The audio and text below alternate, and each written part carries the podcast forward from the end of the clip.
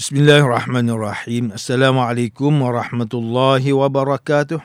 Innal hamdalillah nahmaduhu wa nasta'inuhu wa nastahdi bihi wa nastaghfiruh. Wa na'udzu billahi min shururi anfusina wa min sayyiati a'malina. Man yahdihillahu fala mudilla lah wa man yudlil fala hadiya lah. Asyhadu an la ilaha illallah wahdahu la syarika lah wa asyhadu anna Muhammadan 'abduhu wa rasuluh. اللهم صل وسلم على سيدنا محمد وعلى آله وأصحابه والتابعين ومن تبعهم بإحسان إلى يوم الدين أعوذ بالله من الشيطان الرجيم يا أيها الذين آمنوا اتقوا الله حق تقاته ولا تموتن إلا وأنتم مسلمون أما بعد Yang berusaha Tuan Haji Ahmad Nazri Muhammad Yusof selaku penerbit rancangan tafsir Al-Quran dan seterusnya sidang pendengar yang dirahmati Allah Subhanahu Wa Taala bersama saya Profesor Dr. Muhammad Najib bin Abdul Kadir Pusat Kajian Al-Quran dan As-Sunnah Fakulti Pengajian Islam Universiti Kebangsaan Malaysia. Tuan-tuan, puan-puan, para pendengar yang dimuliakan, pada hari ini kita akan menyambung kembali rancangan tafsir Al-Quran bagi siri ke-13 InsyaAllah pada kali ini kita akan membincangkan mengenai pentafsiran ayat ke-15 surah Yunus. A'udzu billahi minasyaitonir rajim. Bismillahirrahmanirrahim. Wa idza tutla 'alaihim ayatuna bayyinatin qala alladhina la yarjun قال الذين لا يرجون لقاء نأت بقرآن غير هذا أو بدل قل ما يكون لي أن أبدله من تلقاء نفسي. إن أتبع إلا ما يوحى إليّ. Inni akhafu in asaitu rabbi azab yaumin azim. Dan apabila dibacakan kepada mereka ayat-ayat kami yang jelas nyata, berkatalah orang yang tidak menaruh ingatan menemui kami untuk menerima balasan. Bawalah Quran yang lain daripada ini atau tukarkanlah dia Katakanlah wahai Muhammad, aku tidak berhak menukarkannya dengan kemahawanku sendiri. Aku hanya tetap menurut apa yang diwahyukan kepadaku sahaja. Sesungguhnya, aku takut jika aku menderhaka kepada Tuhanku akan azab hari yang besar soal jawabnya. Sidang pendengar yang dirahmati Allah Subhanahu wa taala, Profesor Dr. Muhammad Quraisy Shihab melalui kitabnya Tafsir Al-Misbah menyatakan bahawa ayat ke-15 surah Yunus ini membicarakan mengenai golongan yang menganggap Nabi Muhammad sallallahu alaihi wasallam sebagai seorang ahli sihir dan kitab suci Al-Quran merupakan kitab mentera sihir setelah mendengar penjelasan panjang lebar daripada Al-Quran terhadap kesesatan kaum musyrikin.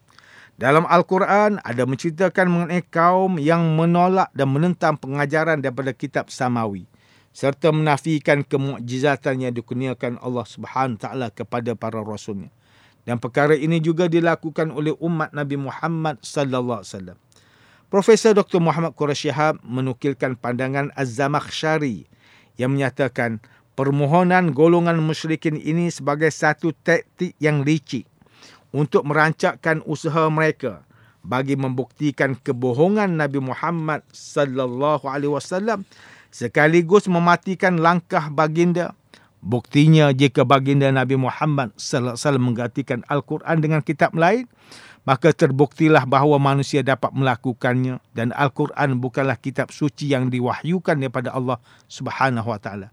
Seterusnya permohonan mereka untuk melakukan perubahan pada ayat ancaman azab yang terkandung di dalam Al-Quran adalah bertujuan untuk memerangkap Nabi Muhammad sallallahu alaihi wasallam kerana jika baginda benar-benar melakukannya maka Allah Subhanahu wa taala pasti akan murka sekaligus membuka ruang untuk dicerca oleh kaum musyrikin kerana kebohongannya. Kesimpulannya Profesor Dr Muhammad Quraisy Shihab menyatakan ayat ini adalah gambaran kaum musyrikin yang mengejek Nabi Muhammad sallallahu alaihi wasallam untuk mendatangkan Al-Quran yang lain sebagaimana Al-Quran yang diwahyukan oleh Allah Subhanahu wa taala. Manakala Ustaz Salahuddin Abdullah dan Ustaz Umar Khalid melalui kitab mereka Tafsir Mubin mentafsirkan ayat ke-15 surah Yunus ini dengan menyatakan apabila dibacakan kepada mereka ayat-ayat yang jelas lagi nyata iaitu Al-Quran kerana ayat Al-Quran itu sememangnya jelas dan tiada sebarang kekeliruan dan keraguan padanya.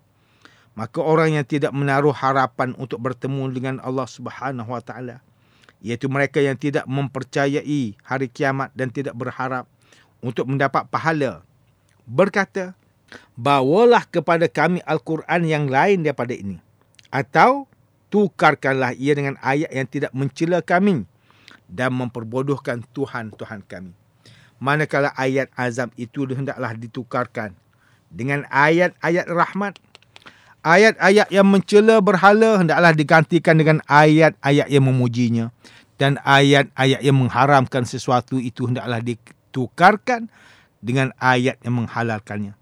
Mereka berkata demikian semata-mata untuk mengejek Al-Quran.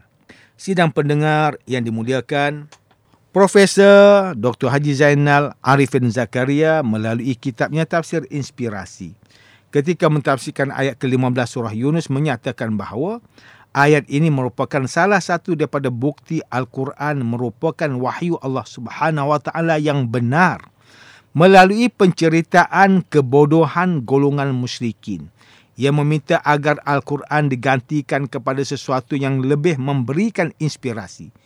Di sinilah terzahirnya kehebatan serta kebenaran agama Islam yang tidak boleh direka-reka untuk kepentingan peribadi seperti mana yang dilakukan oleh penganut agama yang lain.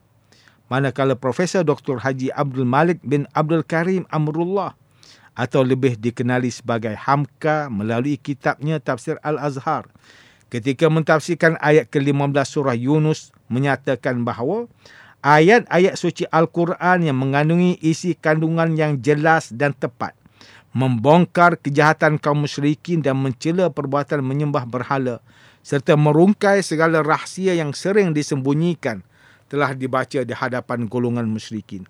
Mereka adalah golongan yang tidak mempunyai harapan untuk menempuhi hari kiamat kelak kerana cahaya keimanan tidak masuk ke dalam hati mereka. Sebagaimana yang telah dihuraikan dalam ayat Al-Quran yang terdahulu. Kemudian golongan musyrikin menjawab dengan mencadangkan Nabi Muhammad sallallahu alaihi wasallam supaya mendatangkan Al-Quran yang lain dan menggantikannya. Perkara ini seakan-akan mengejek Nabi Muhammad sallallahu alaihi wasallam kerana isi kandungan ayat suci Al-Quran yang dibacakan kepada mereka itu amat tepat, benar dan sukar dibanding dengan penulisan lain sehingga mampu menundukkan serta melembutkan hati yang mendengarnya. Namun bagi golongan musyrikin, wahyu ini langsung tidak masuk ke dalam hati mereka dek kerana berasa sakit akan pukulannya. Selain itu mereka juga mencadangkan untuk menukar dan menggantikan Al-Quran kepada Al-Quran yang lain kerana mereka menganggap Nabi Muhammad sallallahu alaihi wasallam adalah ahli sihir dan Al-Quran adalah kitab sihir. Menurut Hamka, golongan musyrikin menganggap Nabi Muhammad sallallahu alaihi wasallam sebagai seorang ahli sihir kerana sebelum baginda berumur 40 tahun dan belum dilantik menjadi rasul, baginda tidak pernah dikenali sebagai seorang penyair maupun seorang pemidato. Namun, nama baginda juga tidak pernah berada di dalam senarai sastrawan dan pujangga. Bahkan baginda juga tidak pernah hadir ke pertandingan syair di pasar okas. Namun secara tiba-tiba baginda muncul dengan membawa risalah ayat suci Al-Quran yang sangat indah dan belum pernah didengari. Maka keadaan itu secara tidak langsung telah menyebabkan baginda digelar sebagai seorang ahli sihir. Allah Subhanahu Wa Taala telah memerintahkan Nabi Muhammad sallallahu alaihi wasallam untuk menjawab ucapan golongan musyrikin tersebut dengan menyatakan aku tidak berhak menukarkannya dengan kemahuan aku sendiri. Aku hanya tetap menurut apa yang diwahyukan kepadaku sahaja. Nabi Muhammad sallallahu alaihi wasallam tidak ada upaya untuk menggantikan Al-Quran kerana Al-Quran merupakan kalam Allah Subhanahu wa taala dan bukan karangan baginda Nabi Muhammad sallallahu alaihi wasallam. Segala yang baginda sampaikan itu juga bukanlah dengan kata-katanya sendiri, melainkan wahyu daripada Allah Subhanahu taala. Baginda juga menyatakan bahawa pekerjaan ini merupakan tanggungjawab yang akan disoal di hadapan Allah Subhanahu taala. Jika aku berani mengubah serta menambah wahyu daripada Allah SWT, maka aku akan menanggung dosa yang besar dan akan menerima azab yang sangat dahsyat di akhirat kelak atas perbuatan khianat ini. Sidang pendengar yang dirahmati Allah, demikianlah tafsir bagi ayat ke-15 surah Yunus menurut pentafsiran oleh para ulama. Ayat ke-15 surah Yunus ini menjelaskan bahawa ayat suci Al-Quran adalah kalam Allah yang benar dan berkekalan sehingga hari akhirat kelak.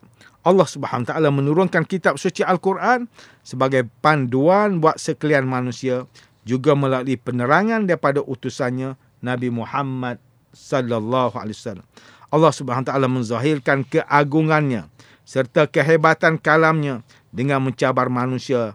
Firman Allah Taala dalam surah Al-Isra ayat ke-88 A'udzu billahi minasyaitonir rajim. كل إن اجتمعت الإنس والجن على أن يأتوا بمثل هذا القرآن لا يأتون بمثله ولو كان بعضهم لبعض ظهيرا Katakanlah wahai Muhammad sesungguhnya jika sekalian manusia dan jin berhimpun dengan tujuan hendak membuat dan mendatangkan sebanding dengan Al-Quran ini mereka tidak akan dapat membuat dan mendatangkan yang sebanding dengannya walaupun mereka bantu membantu sesama sendiri. Seterusnya, perutusan Nabi Muhammad sallallahu alaihi wasallam kepada seluruh umat manusia bukanlah untuk menyebarkan wahyu Allah Subhanahu taala mengikut kehendak dan nafsunya sendiri, akan tetapi baginda diutuskan untuk menjadi rahmat kepada sekalian alam dengan menyampaikan ajaran yang benar. Firman Allah Taala dalam surah Al-Anbiya ayat yang ke-107, "Wa ma arsalnaka illa rahmatan lil alamin." Dan tiadalah kami mengutuskan engkau wahai Muhammad sallallahu alaihi wasallam melainkan untuk menjadi rahmat bagi sekalian alam. Sidang pendengar yang dimuliakan, antara pengajaran yang boleh kita ambil daripada tafsir ayat ke-15 surah Yunus ini, pertama, kita perlulah berusaha sebaik mungkin dalam memartabatkan kemuliaan Al-Quran. Antara caranya adalah dengan sentiasa membaca Al-Quran, mempelajari ilmu berkaitan Al-Quran, mentadabur isi kandungan Al-Quran serta menggalakkan perkembangan pembelajaran Al-Quran agar kalam Allah SWT ini sentiasa terjaga. Kedua, kita harus sentiasa bermuhasabah diri atas segala yang kita lakukan dalam seharian kehidupan. Segala ajaran Islam yang bersumberkan kepada wahyu Al-Quran perlulah dituruti dengan tunduk patuh kepada arahannya dan meninggalkan segala larangannya. Ketiga, ingatlah bahawa setiap yang kita lakukan di dunia ini akan dipertanggungjawabkan di hari akhirat kelak. Justru itu timbang-timbanglah setiap amalan yang kita kerjakan. Sama ada amalan ketaatan atau perbuatan yang derhaka kepada Allah Subhanahu taala kerana semua perbuatan ada habuannya. Sidang pendengar yang dirahmati Allah Subhanahu wa taala. Sekian saja rancangan tafsir Al-Quran pada hari ini. Semoga kita semua mendapat manfaat daripada perbincangan ilmu ini. Insya Allah, mudah-mudahan kita akan bertemu lagi pada siri rancangan tafsir Al-Quran yang akan datang. Wabillahi taufiq wal hidayah. Wassalamualaikum warahmatullahi wabarakatuh.